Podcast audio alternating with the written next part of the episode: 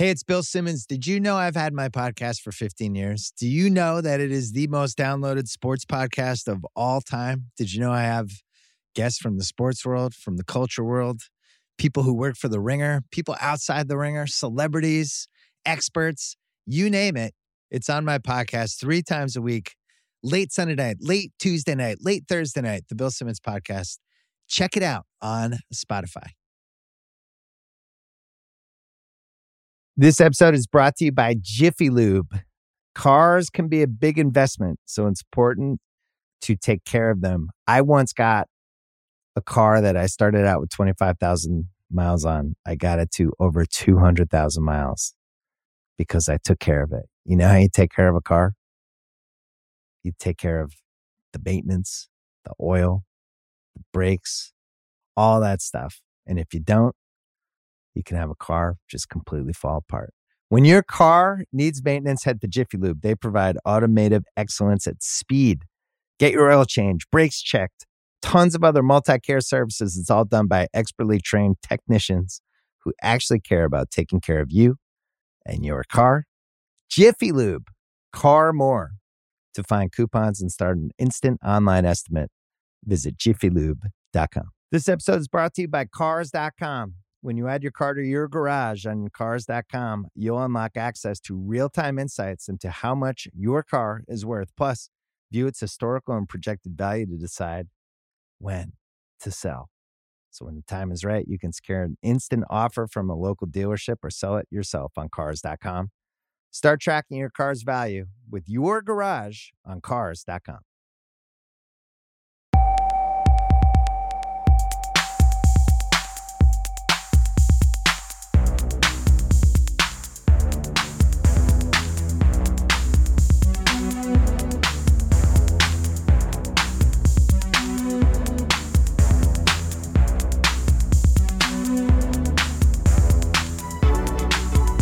Hello and welcome back to the Stadio podcast. I'm Musa Okwonga. I'm Ryan Ryan, how you doing? I am all right, thanks, man. How are you? I am good. I'm good. I'm good.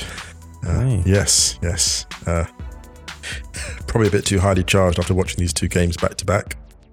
Unbelievable. Really? Yeah. Yes. I mean, uh, it was a it was it was a penalty hype. It was penalty hype. Penalties everywhere. Yeah, absolutely. Wild, wild. Where everyone else is staying safe, staying well, enjoying the football. We're recording this straight after Argentina's penalties win. I nearly said penalty time, like it was stoppage time or extra time. Penalty time win. I think we should call it penalty time. Well, yeah, because the extra time is so long that it's virtually another game, isn't it? It's an extra game. That felt like a long game. Anyway, we're, we're recording this straight after Argentina's victory over the Netherlands on penalties. So we'll talk about that and we'll also talk about Croatia's win on penalties against Brazil. We are also, we'll keep it brief, but let's just shout out the Women's Super League results. I think that's right. We're, yeah, going to do uh, another podcast after the England France game. Uh, and then there's Wrighty's House on Sunday. So loads of podcasts. But anyway, let's keep it brief because Moose, Moose has got one eye closing already. No, I'm good. I'm good. I'm good. Let's get into it after this. This episode is brought to you by State Farm. You might say all kinds of stuff when things go wrong, but these are the words you really need to remember. Like a good neighbor, State Farm is there. They've got options to fit your unique insurance needs, meaning you can talk to your agent to choose the coverage you need, have coverage options to protect the things you value most. File a claim right on the State Farm mobile app and even reach a real person when you need to talk to someone. Like a good neighbor, State Farm is there. All right, man. Lionel Messi said the suffer they had to suffer. Argentina were 2 0 up against the Netherlands. And if I'm being honest, didn't really look in much danger whatsoever. Not at all. And then Louis van Gaal, I, th- I did, I think, did something quite interesting, but we'll talk about it in a minute. Anyway, two goals from Wout Weghorst got the Netherlands back into it, and then after an extra time period where I feel like, without sounding ungrateful, I feel like we all suffered a little bit through that extra time, and then we got penalties. this was a remarkable result for Argentina to come through like this, um, because so much was tested, and I think this was interesting. There was kind of a parallel here. Argentina winning on penalties, Emi Martinez with the penalty heroics is a parallel with the final of the Copa America, where ultimately Leo Messi, having scored his penalty, having done his bit, was ultimately powerless to affect the final destination of this game. And there was a point of this game where it felt like Messi's teammates were looking to him slightly too much. There was a moment when Messi is shaking his head at the start of extra time for about like a minute. He's just standing there shaking his head. And at first I was like, is someone talking to him? And I'm like, no, it's just, he's just there by himself going, how the hell are we here? How the hell are we conceded? Is this going to be a not- Liverpool moment all over And again? why Is this going to be yeah. a Roma moment all over again? And why am I always doing heroic? Exactly. Why am I always having to do heroics and summon it? Yeah. Well, it's interesting that you mentioned Emi Martinez because obviously he saved two penalties. Nick Harris at Sporting Intel on Twitter wrote an interesting, tweet, uh, interesting tweet because obviously there were some people joking about bringing on Tim Krul, Mm. who isn't obviously there. But Nick said Van Gaal didn't have a clear cut keeper switch to make. Noppert has saved one of six, or 16.7%.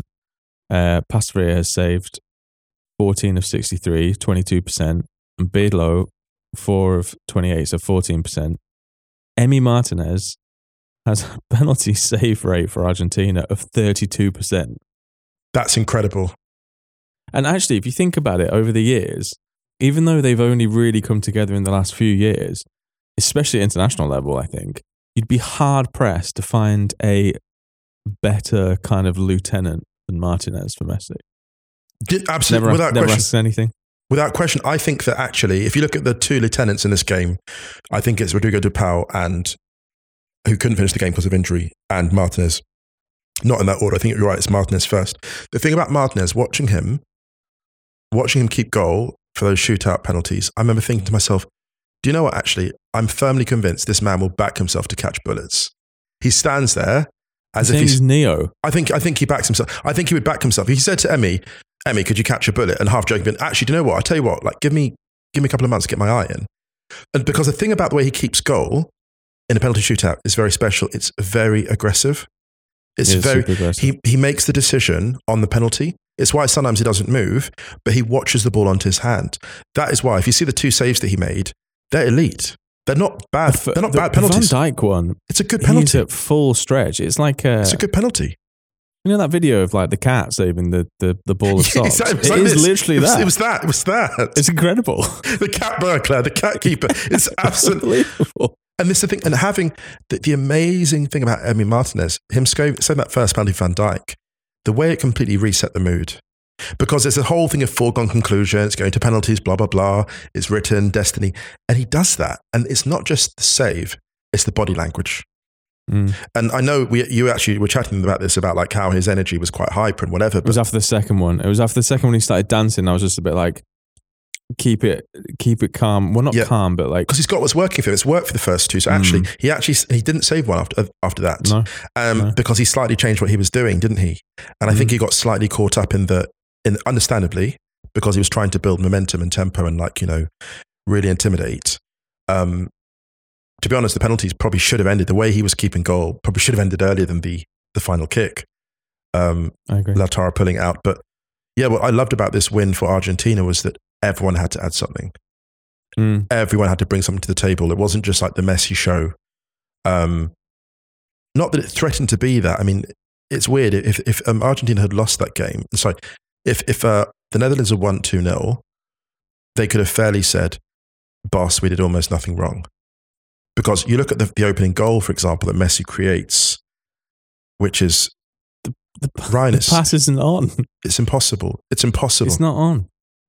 It's impossible. People talk about threading the needle. No, that's ridiculous because a needle is a chasm compared to the gap that he had to pass it through. At least a, a needle, still got it through poor Nathan Ake's. It went through his legs as well, right? at least a needle, there's a clear sight through it. When Messi hit that pass, there were so many moving parts, and he obviously froze it in his head and was like, "It's going to go through that gap." And this is the scary thing about it: none of it was a fluke.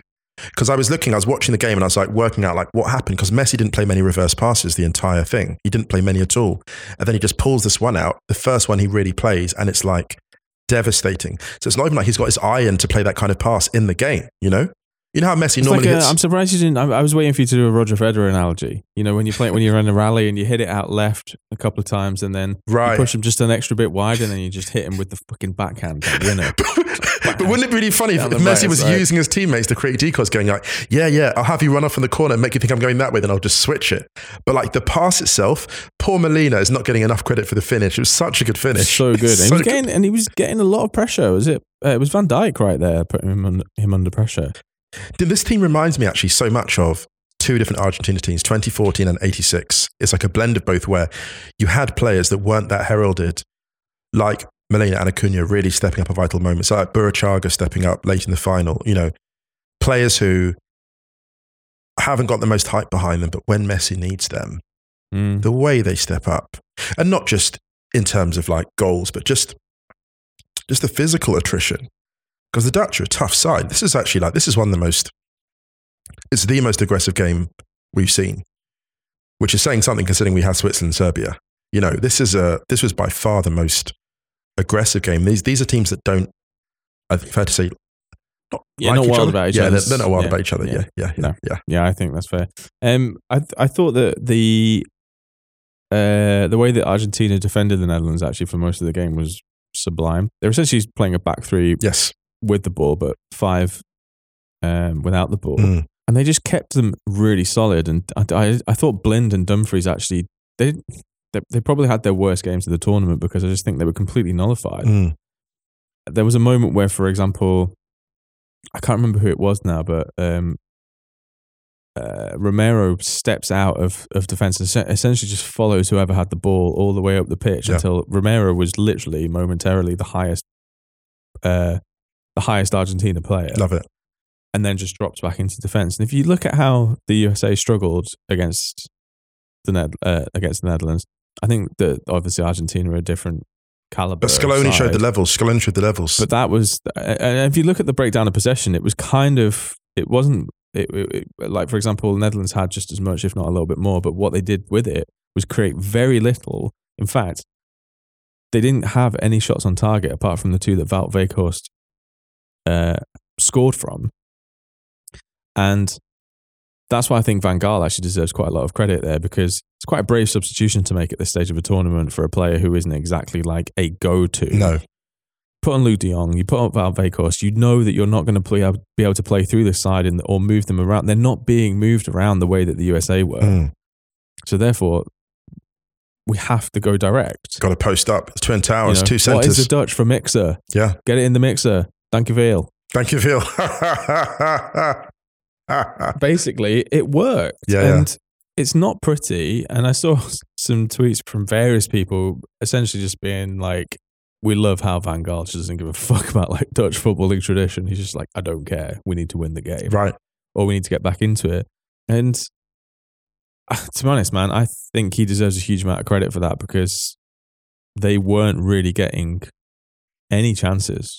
No, and, and that. that's I want to say this. People were, I saw quite a few comments to the extent of, to the effect of, oh, like we were wrong about Weghorst. No, you weren't. You No. actually weren't. It's just that Weghorst has a very particular and specific use. And he was used at the point where they needed to use him because alternatively, the Dutch couldn't have played with the fluidity they need at their best with Weghorst up top like that. It just wouldn't have worked. He works in bursts in a setup like that. And actually, a lot of the stuff that Holland did, or the Netherlands did, in the build up was quite impressive. They took some really impressive risks early on. Um, I think there's just that Argentina defended really well. They Mhm. brought the ball out in quite an interesting way, um, as they have done. Um, but what is really important about this game, I think, overall, is Argentina aren't too proud to make Mm. tactical adjustments. And I think if you look what happened to Brazil, we'll get into that in a bit. Brazil, I think, were a bit proud, actually. Uh, and that's what did for them. Uh, whereas Argentina saw a very obvious, very dangerous threat from uh, the Netherlands in wide areas. One with a wide player slightly quicker than the other. And they just thought, okay, we're just going to match you. We're going to mirror you all over the pitch. And we'll trust ourselves one on one. And also, we'll have the patience to sit and allow Messi to kind of wander. We'll give him the pockets of space where he can sit and plot. Because actually, he had a fairly quiet first half, not because he was being lazy, but he was looking for gaps. He was really, really looking at It's a credit to the Netherlands that that was the only gap he could find, which frankly no one else in the world finds, if we're being real. I mean, it it wasn't there. It wasn't a gap. He cre- yeah, it wasn't there. Yeah, yeah. Yeah. Wasn't there. It was it was like The keymaker. yeah. Do you remember that pass that Pedri made in the Euros? Yes, when the gap doesn't exist until two players cross, then it's like, oh, yeah, yeah, yeah, yeah. And it was a very different style of pass, but it was it was that kind of thing where you're just like, oh, okay, Yeah. it hadn't even appeared yet. Yeah. It was like I don't know, being able to see into a black hole or something. I don't know. No, absolutely was. don't, Yeah, if, I don't know if, if that if that doesn't work. It's- people who know about that stuff, please don't at me. I'm sorry. the pass that the pass that Pedri plays in the Euros. Just to recap, that is when he plays the pass, and the gap He's doesn't facing exist. goal. He's facing Yeah. goal. He plays the pass out to his teammate, and the two central midfielders who are trying to stop the pass realize too late that they're doomed, Yeah. and they watch the ball go between them, and they're like, "Oh my goodness, we couldn't." Yeah, and it was like this. So yeah, yeah, depending pass. on which feed you watch, you could probably get the pitch side mic actually picking up the as they were like Screeching. skidding. Yeah. So yeah, Um, amazing anyway. assist for that. Great goal. They go Argentina going into the break uh, one 0 and then a penalty. I think it's a fair penalty. Um, Yeah, I think it's a penalty. Messi and scores. A, it's a brilliant. The goalkeeper's six foot eight. This is the thing. Like the goalkeeper is six foot eight, and Messi absolutely flummoxes him. It's an incredible penalty, actually. It is good. And his one in the shootout was ice cold. I'm sorry, because you know, that was all set up for Yes, the Na- glorious narrative, tragic failure narrative. of Hashtag, Messi's legacy or something like that. Is this is this is this going to be the defining image of his legacy, his final World Cup? Yeah. yeah, exactly. But yeah, the penalties were good, apart from the one that hit the post. Martinez was really, really good at the other end. Well, in the on the opposition penalties. I think this is quite an important win for Argentina in a sense of not just going through to the next stage. Yeah. But I feel like this was the one game so far. When the Netherlands got back into it, I was just like, okay, is that is all of that emotional energy that they had to, you know, exert in the early stages of the tournament going to really come back and is this where they feel it? Yeah, yeah. And actually, I think the the way that they kept going through extra time, and then kind of dealt with the penalties relatively drama free, I think was actually pretty They'll be fine. pretty amazing. You know, they'll be fine. Croatia were fine. Look how intense Croatia's World Cup was in 2018. Look how dramatic it was. Two massive shootouts, and they kept coming back for more. And to be honest, with Hmm. Well, a bit of luck, to talk about them in a minute. we will, we'll talk about them in a minute. But Yeah. Argentina, they really showed absolutely how legit they are. You, this is a team that lost to Saudi Arabia, was looking down the barrel against Mexico, pulled it back. They have had, they're the most battle hardened of all the teams remaining in the competition, I would say. Mhm. They've absolutely tasted it. I know Croatia have been to two shootouts, but they have not had the scrutiny that Argentina have had every minute of the way. No. They haven't had to make the adjustments. At least Argent- at least Croatia came with a core that they knew was there. Argentina lost Lo Celso, and they are not missing him. And he's an No, no, amazing, he's an that's- yeah. amazing player. Don't get me wrong, this is not knocking him. He's an amazing player. The way that Enzo Fernandez is at the age of 21, even getting involved in some of the unseemly incidents. Can we also talk about like just, we haven't mentioned the referee yet in this game. Oh, because he Leo's going to lay us, my man. Like, listen, there, there, do you know what was great? There was just there was a, a number of people who seemed to be, uh, you know, like that Shaq meme. Wasn't familiar with your game, yeah. and there was a lot of people on the timeline who seemed to be getting familiar with with Leos for the for the first time, and Yeah. it was great to see. a lot of people like, Because oh, it was first just time? Yeah. Musa was just like, "Oh, "Would you like some hors d'oeuvres?" Pull up a chair. Um, I mean, the, the the guy kept booking people through a penalty shootout. This this he is he is on another level. Got a theory though. He wants to ref the Go on. Yeah, of course he does. And that's why this is all about. This is why there's now Spain are out, man. He's going full like bingo. He doesn't want to get that Yep. big decision. He doesn't want to make it all about him because what? 16 yellow cards and no reds. Oh, if this was 18 months ago in a Classico, four people would have been. The thing would have been coming like confetti. Yeah. Oh, My guy was going off. So look, I mean, 16 yellows, and he should have given. I mean, Messi should have got one for basically like palming the basketball effectively on the halfway line. Messi palmed it, swatted it away, and it was like. And Van Dijk just said, basically, he must have said it. That's because it's Messi. yeah. Because at the end, But remember though, remember though, this is the guy who booked Messi for taking off his shirt and revealing the Newell's Maradona shirt when Messi scored for Barcelona in the first game after Maradona died. It's talk about the main character energy there. Well, he is like he is the he is like the Spanish equivalent of Mike Dean. And- it's like it, it's like he is yeah he is a he, he- if To be honest, Enzo Fernandez probably should have gone I think he should have because actually. the tackle that he did, he should have got Yeah. booked. And then straight after that, he smashes the ball at the bench. That itself is probably a straight red, uh, to be honest. To be honest, I have to admit that I'm not operating on a huge amount of sleep, and now I'm, um, you know, it is what we're recording this at 25 to midnight. Mm.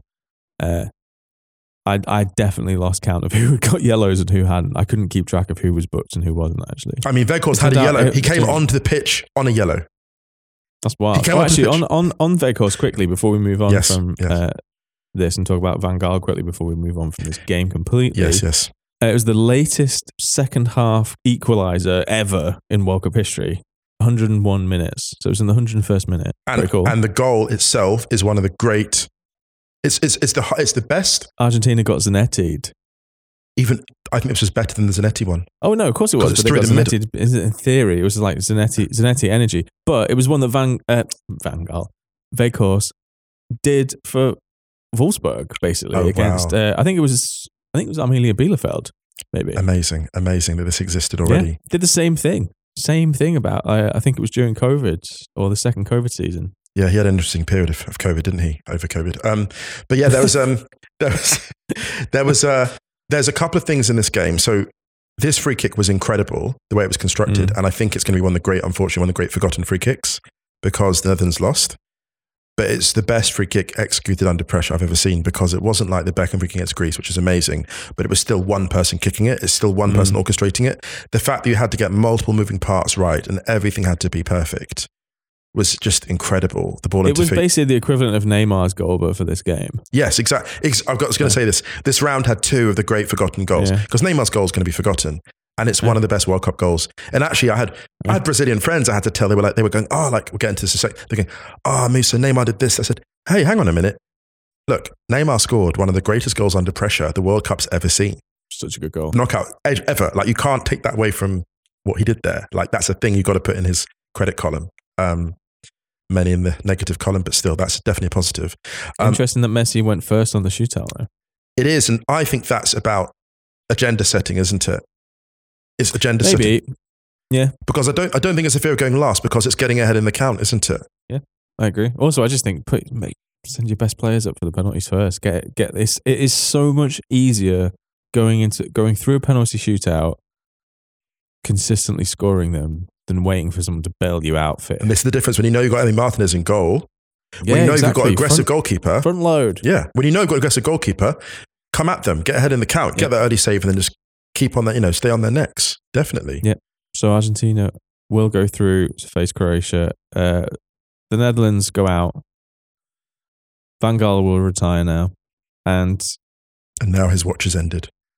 I just think that this is uh, this is one of the all-time men's football personalities, and he came out of retirement to take this side to the World Cup. He obviously had a a bout of prostate cancer, which he looks to be hopefully fingers crossed in the clear of, and yeah, it would have been it would have been an amazing story for Louis van Gaal to to take this side further in the tournament or even win it. But I just I think that this was probably as far as you would, could have expected that side to go because this is not a vin. I mean, we've said this before so far. It's not a vintage Netherlands team. No. But I mean, maybe we can save some deeper thoughts of Van Gaal after the tournament if you want. I think for sure. Yeah, yeah, yeah. We do a recap on what this means. Yeah. So props to Louis Van Gaal. Before we move on to another managerial issue in the next game, Luis Enrique stepped down as Spain manager. Mm. He's been. I was quite surprised at this, to be honest. I know he's had a really, really heavy few years, and probably it's just time for a break. Mm. But I was really surprised because I didn't think they were that. Well, like, you look at Hansi Flick, for example, staying on as Germany coach. I think that's the right decision for sure. I thought Enrique. Oh, sorry, I think I thought Luis Enrique could have. I mean, unless it's his decision, he's just like, listen, I'm done. Uh, I was surprised and I wasn't. It was on those ones because it's Yeah. the intensity of the two year cycle, go to the Euros, then a World Cup after that, and you've got to get. And look, think about, think about Spain going out. Unfortunately, it was all the fears we had prior to the tournament. Will Ferran Torres Mm. become a goal scoring threat? Will Asensio kick on? Will Olmo kick on? Will anyone become devastating in the forward line? Will Ansu Fati be fit? Like, and these were all things that manifested, to be honest. If two of those four players had really fired and kicked on, then this is a different conversation, and it's not. And that was it, really. And, you know, is Luis Enrique going to wait around another two years to make all that kick Mm. into life? And with all the criticism that's going to come, he must have just looked and thought, it's just not worth this. It's not worth it. Why didn't you pick Igle- uh, Borja Iglesias?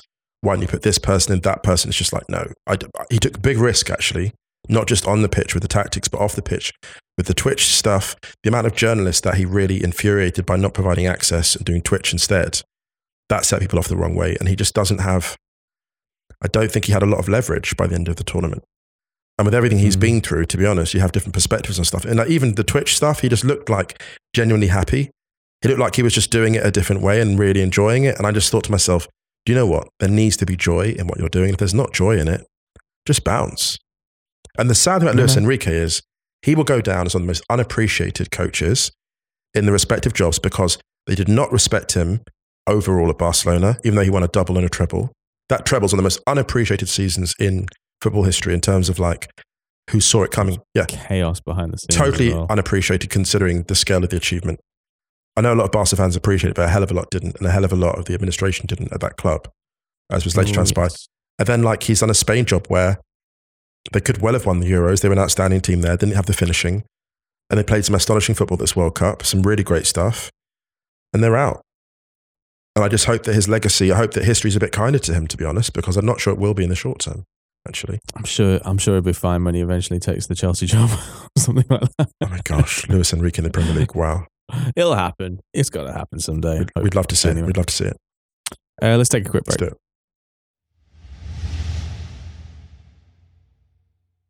Oh my god, man! Can you hear that? What, what is it? Bong. the bell tolls. Brazil made the amateur mistake of going 1 0 up against Croatia. Yes. I can't believe they've done it again. This is a side of, uh, this, is, this is what, a country of 4 million people with a declining population? And they're in back to back World Cup semi finals. The new, Ur- the new Uruguay. I mean, unbelievable, unbelievable what they've achieved. Um, and just, I will say this first of all, a phenomenal achievement from Croatia. Phenomenal. Uh, Secondly, if there was ever a, a formation and a style that Tite would play they would walk right into the trap they had set, then this was it. You have two fullbacks for Brazil, neither of whom are particularly enjoying playing those positions, not dynamic at all. Danilo one side, Militao on the other. Militao not sure whether to come or go, not sure whether to overlap or not, just completely working. Looked entirely like a centre back at right back the entire game. So they gave no attacking thrust. And then what do you do? You go up against probably the best midfield in the entire tournament with two players, only one of whom is an out and out defender. So fundamentally, it's Casemiro and Paquetá against those three. Brozovic, Modric, and Kovacic, the three. That is a, a horrible mismatch to the point where Croatia completed more passes, I think, in the first half. And in midfield, they were just like running around them and just pure containment. Very much an element of throwing a kind of, um, it felt a bit like uh, the Spain Morocco game, but also laced with a bit of France Paraguay in 98, where Paraguay were just like, we're going to sit and absorb. And Brazil couldn't deal with it. They couldn't get any attacking momentum going. And there was one brief moment, actually, at the start of the second half, when you saw them with intensity or maybe a little bit of panic, as it turned out, realize all of a sudden, hang on a minute, there's 45 minutes gone, and we've only got 45 minutes to break them down. There's no obvious gaps. And you saw, I think the first half of the second half was the best football Brazil actually played. Like it was the least desperate, it was the most intense, but also structured. But they even lost that after a while. I mean, they still created quite a lot though for what they had. I think Croatia were were waiting for the, those real. Openings. They were trying to be really efficient, Croatia, with their chance creation. And I think Brazil were a little bit wasteful. They created like some really, really good opportunities. They created way more than Croatia. Second half, yeah, for sure. Second half, they were, yeah. Um, and they had that period where the momentum really, like, it really felt with it, it was with them, and they just didn't, they didn't capitalize on it. And I think that by the time they took the lead in extra time, it was like, yeah, this is amazing, but they, they it was almost like, and it's not, this sounds like real nitpicking because you know when you when you score an extra time in a World Cup Mm. or in the knockout stages of a, of any tournament, you you assume that that's going to be good enough. But they did it just on the break, like just on the stroke of the half time and extra time, and it's such a quick turnaround that you don't. Re- it doesn't really matter. There's nothing really to sit with.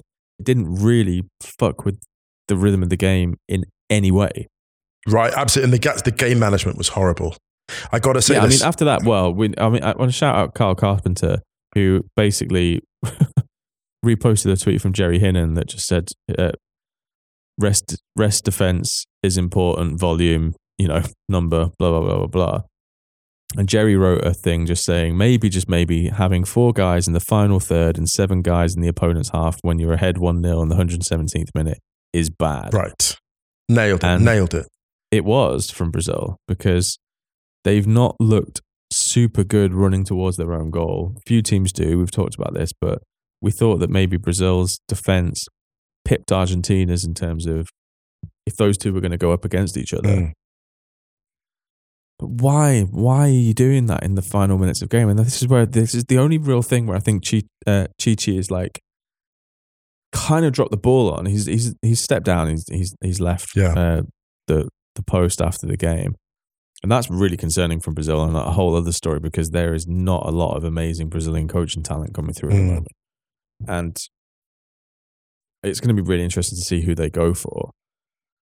And and actually, I don't think it was unless again, I'm not I'm not seeing whether it was him deciding it or not. But if it was more of a kind of push as opposed to a, a walk, I'm not entirely sure that that's the best move for Brazil because I think he was one of the best coaches they could. Have I think so. I just think. I was slightly confused. But- yeah, yeah. Sorry, carry on, carry on. Sorry, but just looping back in, I think that uh, that that error. I think there was an error in the final five minutes of the game to not run the clock down, Yes. and actually maybe to to not put on a couple of more defensively minded players for those final five minutes.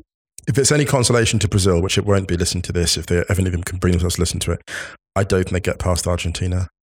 I just don't. I just don't think they had that. I don't think they had. I looked at that defense and thought that defense isn't winning a World Cup. Like not the way it was playing in that game with that configuration, and that midfield isn't winning the World Cup because if you're going to go up against maybe the best midfield left in the World Cup and play that style, if you're not going to adjust against them, you're not going to adjust against anybody. Like, Mm. and if they'd got through, they might have taken that victory as a vindication of the approach, and they might have got absolutely done because you're playing two again. Like I said, you're playing one, basically one and a half defenders against the three, and they can all defend and they can all press. The ball pressing stats for Croatia from the first minute were off the scale. The amount of times Modric broke the press, and the, the wild thing about um, the substitutions that that were made as well is that Richarlison was one of the best at pressing. Mm. Richarlison was like putting the pressure on the ball so well. He went off. Vinicius goes off. You've taken off this experience. You've taken off players that score in huge games who are in the flow. And like, here's the thing Neymar stayed on, even though he was probably in the least advanced physical condition of the three of them. And he probably stayed on because actually Neymar gives you something, right? You keep him on because he gives you magic. Now, if that's the logic, then why are you taking off Vinicius and Richarlison? Mm. bolster your midfield. Bolster your midfield. Like Bruno Guimaraes has been playing lights out for Newcastle, and the man didn't get a sniff. That man would walk into most other international midfields. Most other. This game specifically, man, like this was crying out for a player like that. Crying out. Just match them in midfield, go toe to toe, make chances up top. That way you've got the defensive solidity. You've got three across the middle, and then you just push up Neymar and two others, and that's it. It's good night. Yeah, I mean, I know he came on in the second half, but I would have, I would have maybe taken off Antony for those final ten minutes or so, because just you know, even if you leave a couple of people up top, push to a two, and just really pack out that midfield and Do you know what I mean? stick Right. in front of the, you just, I mean, because you can hit team. I mean, maybe Antony was there because he, he's he is an outlet, Mm. but I, yeah, I, I don't know. Neymar, he, he, it wouldn't have surprised me if he he had come off as well because he was. I thought he was okay in this game. I thought that he obviously scored an unbelievable goal, but other than that, there were moments where he didn't look himself. Yeah, some He of the looked like finishing he- was he the choices. fit, some of the you know. choices were not sharp. Um, and I wonder whether actually, yeah, towards the end, maybe there would have been if if Tite could have that over again, whether he he would.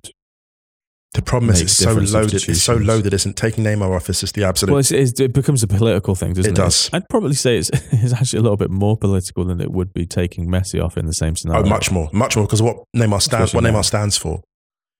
The Yeah. political side of it, absolutely. I mean, not just the football politics, but the actual Oh no, politics. no, I meant like yeah, Yeah. I meant like I meant purely in a football politic. Oh, there's other. Right. There's there's a whole other level of that. that Just the conversation around Neymar is just so toxic. I was in touch with a friend of mine um, heartbroken. We were just in uh, chatting on WhatsApp because you know he's in Rio at the moment, and we were just talking. He was just like going, you know, that the feeling towards Neymar is like he's such a polarizing figure for so many people, and that's Mm. without the tactical side, like taking off a player like Neymar, who was seen as so talismanic. Mm. You really is something you really can't do. So I have some sympathy to the coaching staff for that. I just think that look, they had quality in that. Brazil had enough quality in that squad, enough depth in midfield defensively to get the job done. This is what's going to Mm. hurt them. You know, in the same way that Argentina shouldn't have gone to extra time. That's, No. they should- yeah, they shouldn't have. But yeah, these are all moot points now. Brazil, the favourites to win it, they're out, Mm. or one of the favourites. They were my favorite. I thought they were going to win. I thought if, Um, if they maximized what they had, I thought they were that they were regarded as favorites. I mean, some might say once the tournament started, that was an unfair assessment, but you look at what Croatia did, and just a quick shout for them as well. The way they delivered, Petkovic, you know, like those three in midfield we mentioned before, Perisic and that gang, like that. This is a, it's a resilient bunch. And they Mm. don't care if they could play 1 0 it all the way to the tournament. They, they obviously, they can go all the way to the title. They could 1 0 it all the way, just like last season's Real Madrid. They don't care. They're that good and that resilient. So, you know, I mean, their penalties again were Vlasic with the opener oh set the God. tone. and uh, Livakovic as well was just he was ready. steady. He was goal. ready for that shootout. They are kind of unbelievable. The fact that they somehow keep managing to do this. Yeah. I just don't understand. I don't understand how they do it. I actually don't get it because if you think of, you look at the, the key players in this team or the experienced ones, I think, you know, Perisic, Perisic won Champions League. Modric obviously has won all five finals he's been in. You have that kind of institutional knowledge of how to manage huge games. And the thing about someone like Modric and Perisic is they can sit in the dressing room and go, actually, do you know what? There'll be long periods of the game where we just don't have the ball and that's fine. Mm. And that what they're so comfortable playing without without the ball. They're so comfortable chasing and pressing and knowing gaps will appear. And actually, it's so funny. The goal they scored on the counter was peak Real Madrid. It was peak. I was like, oh my gosh, this is like Modric has basically just like taken this team and infused them with the same spirit. It was I almost I almost laughed at how much the same identity he's brought to this team. And the fact he's just turning in masterpiece after masterpiece. You could virtually nominate him man of the match before 90% of the games he plays in at this point. Check this out. He made 20 uh, successful passes into the final third versus Brazil, nearly double the amount of, of the player, the second most, who had 11. It's I don't know who that unbelievable. was, It's unbelievable. courtesy of StatsBomb. It's unbelievable. Yeah, it was just amazing. He hit one like outside of the foot pass in the second half. I think it was the second half, or maybe it was even the second half of first half of extra time. And it was just in this little pocket on the right hand side. And it was it wasn't really like for Modric, it wasn't really like anything particularly special, but it just completely switched the momentum of like the passage of play. It's the way it just nudges the ball through gaps, Yeah, isn't it? Just it's it's nudging, yeah, nudging the ball around is is a really good way to to to explain it. Yeah, It's so subtle. Like I think if anyone, look, this is just watching these games back because obviously there's so much going on at the moment. Everyone's hectic, but it's really just worth going back and just watching him in isolation Mm. throughout 90 minutes if you get a chance, or even 45, just to see what he does in terms of his movement. It's just utter, like, total control, total Mm. midfield control. They need to work that midfield out, Argentina, because they've got the injury potentially to De Paul, um, and they run themselves ragged. And Croatia, we saw from the last World Cup, they've got incredible stamina. So, yeah, if it's going to be decided through the middle, fascinating. How many people do you think are going to get booked in this game? Oh goodness, depends who's refing it, of course. Get Lahoz back. Uh, apparently, the amount of yellow cards he gave out was the most in a World Cup knockout. I tell you what, get Di Maria back because I know he's been he's struggled with injury. I don't think he would have started Mm. in that formation because they played with the three five two, and I'm not sure how they line up in the next game. They might go for three across the middle again. Who knows? Uh, but Di Maria is going to be really important for them. I know that man's really struggled with injury and knockouts, and I really feel for him. But he's going to be essential for them if they're going to like um, keep Croatia at bay and get to that final. Uh, anything else in this game? Uh, no, I think that's good. I think we're good. We'll keep it brief, but let's just shout out the Women's Super League results. Lyon beating Zurich 4 0, Arsenal beating Juve 1 0. So good results for those two in that group. That means Arsenal's still top of that group, three points clear of Lyon. Uh, Juve, five points. Zurich yet to score a point. Uh, Benfica beating Rosengård in Group D and Bayern beating Barcelona 3 1 in Bayern at the Allianz. Record crowd, I think, for uh, Bayern. 20,000. Yeah, which is amazing. And that means that they're level on points with Barcelona at the top of that group, but Barcelona have a 12 goal better goal difference. In a group stage. I know. And then on Thursday, PSG beating Vllaznia 4 0. Uh, Real Madrid drawing 1 all with Chelsea. This was a hell of a game. Oh my This goodness. was a big result. very, very late save last, uh, like the late from, from Sam Kerr late on. Like, and that would have taken um, Chelsea through, I think, to the, the next stage. But whew, this was a game. Guru Wrighton is balling out. Has been. I mean, when is she not? But she's gone, absolutely, she's gone on a particular tear. It's almost like, Mm. you people forgot about me. It's like it's like when an MC just releases a bunch of war dubs out of nowhere, and you're like, oh, oh wow, just to feel something, just start sending for everyone. It's like that. uh, Wolfsburg beating Roma 4 2 and uh, Portland and Slavia Prague drawing 1 all. Basically, Wolfsburg are through. Roma could be joining them. Uh, Chelsea still top of their group, PSG second, Real Madrid third. So keep an eye on the Women's Champions League. Shaping up nicely. And there's a massive weekend in the WSL. Uh, there's Manchester Derby at the Etihad Stadium, which is going to be amazing. And a full round of fixtures all on Saturday this week, which is mega for WSL. Good times. Have at it. You mentioned Wardubs there. I think we should return to the Men's World Cup and depart on a couple of Wardubs. Let's do it. Virgil van Dijk was asked whether he thinks that Argentina will win the World Cup. He said, I don't care. I won't watch anymore. Wow. And Emi Martinez came out absolutely spitting. Really, what were his bars? I heard Van Gaal saying, We've got an advantage in penalties. If we go to penalties, we win. I think he needs to keep his mouth shut. That's what Messi was talking to him about. Is that what it was? Because Messi was talking to Van Gaal at the end, and it didn't look like congratulations on the great career. It looked like something else. He also had a bit of a, a pop at Lahoz as well. Messi. At Lahoz. No, Oh, Martinez. Wow. He just wanted them to score. That's basically it. So hopefully we don't have that ref anymore. He's useless. I mean, Martinez. I mean, that's a very um, that's a that's a that's a recollection recollection with which I'm not familiar because uh, I think Argentina did quite well, quite well at this ref. Actually, yeah, I think I think a different ref gives gives two reds to Argentina. A different Yeah. ref. Yeah. Anyway, yeah. Sorry, I just imagine myself being sent off on the bench. The dream. sent off in the dugout. Musa Martinez. Yes.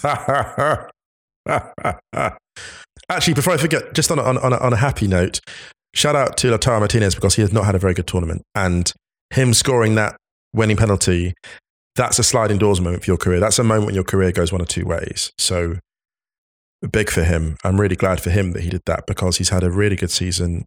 He's been doing well for Inter the last couple of years. Uh, well, not so well this year's last year, but you know, really, really good for Inter and not at his best this tournament. I think it's fair to say Mhm. and this shootout was a big deal for him. So I hope he kicks on from here. Me too. All right, man. Let's uh, get out of here so you can you can, you can get to bed. I won't sleep. Uh, we hope everyone's staying safe, staying well. Don't forget to check theringer.com forward slash soccer. Check Wrighty's House on Sunday. Stadio will be back Saturday night as well, European time. And check the Stadio Outros playlist on Spotify. Speaking of which, playing out on Dunkelziffer, track called Colours and Soul. Anything you want to add, Musa Okwonga? Listen, how can I add more than colours and soul? I thought the same. Uh, much love, everyone. We'll be back tomorrow. See you then.